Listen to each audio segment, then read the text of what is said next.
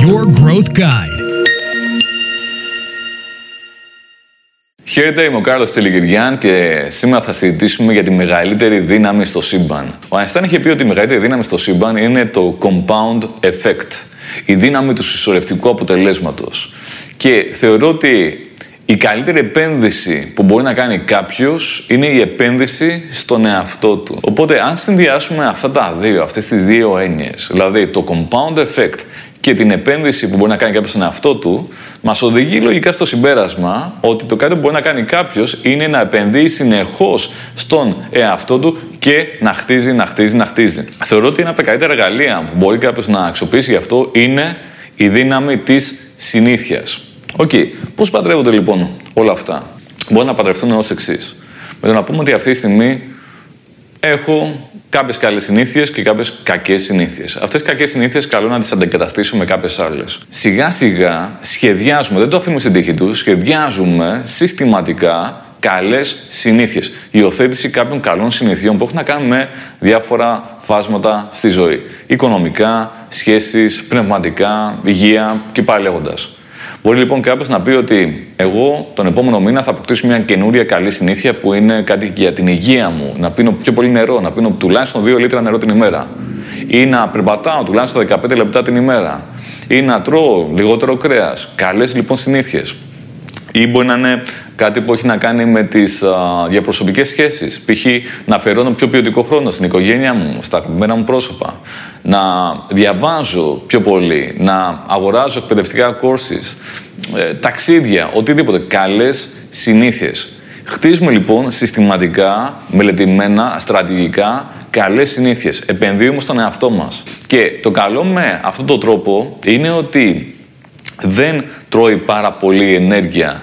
Ε, γιατί γίνεται με ένα συστηματικό τρόπο, σιγά σιγά σιγά, με ένα γλυκό τρόπο. Και εκεί που δεν το καταλαβαίνουμε, που λέει ο λόγος, μετά από ένα χρόνο, μετά από δύο χρόνια, μετά από πέντε χρόνια, μετά από δέκα χρόνια πλάση, γιατί καλό είναι να σκεφτόμαστε και μακροπρόθεσμα, θα έχουμε χτίσει τόσο μα τόσο καλές συνήθειες, τόσο πολλές συνήθειες που χτίζει μία πάνω στην άλλη, compound effect, που η αλλαγή θα είναι τεράστια. Τεράστια. Και αυτό θα φαίνεται σε όλα τα ε, φάσματα στην ε, ζωή. Οπότε αυτό προτείνω είναι συστηματικά να χτίζουμε αυτές τις καλές συνήθειες. Τώρα, κάτι σημαντικό εδώ πέρα είναι ότι ε, πολλοί οι οποίοι είναι ε, πολύ αυστηροί με τον εαυτό τους, θέλουν να τα κάνουν όλα τέλεια, αυτομαστιγώνονται. Δηλαδή λένε, π.χ.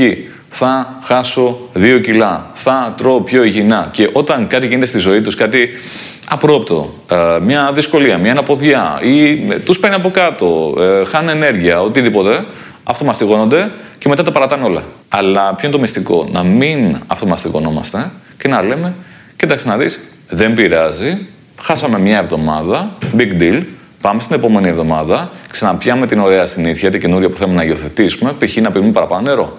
Πίνω ένα λίτρο νερό, okay, πάω να το κάνω ενάμιση λίτρο. Μετά πάω να το κάνω δύο λίτρα και πάει λέγοντας. Άρα συστηματικά και σιγά σιγά υιοθετούμε αυτές τις νέες συνήθειες και χτίζουμε, χτίζουμε, χτίζουμε. Κάτι που μπορεί να σας βοηθήσει για να αποκτήσετε αυτές τις νέες καλές συνήθειες και συνεχώς να χτίζετε καλές συνήθειες είναι το journaling, να κρατάτε ένα μερολόγιο. Επειδή χρησιμοποιώ αγγλική ορολογία journal, journaling, γιατί αν γκουγκλάρετε αυτή την έννοια και στο YouTube ψάξετε για ανάλογα βιντεάκια, θα βρείτε πάρα πάρα πολύ χρήσιμα ε, άρθρα και βίντεο για το θέμα αυτό του journaling και πώς μπορεί κάποιος να κρατάει ένα μερολόγιο έτσι ώστε να τον βοηθάει να εξελίσσεται συνεχώς. Επίσης, ένα άλλο ενδιαφέρον tip είναι το να προσλάβει κάποιος ένα coach, ένα προπονητή και συνεχώς αυτός ο προπονητής να τον βοηθάει, να του κάνει κάποιες ωραίες ερωτήσεις, να τον παρακινεί και βέβαια κάπου να είναι υπόλογος, να είμαστε υπόλογοι σε αυτόν τον άνθρωπο.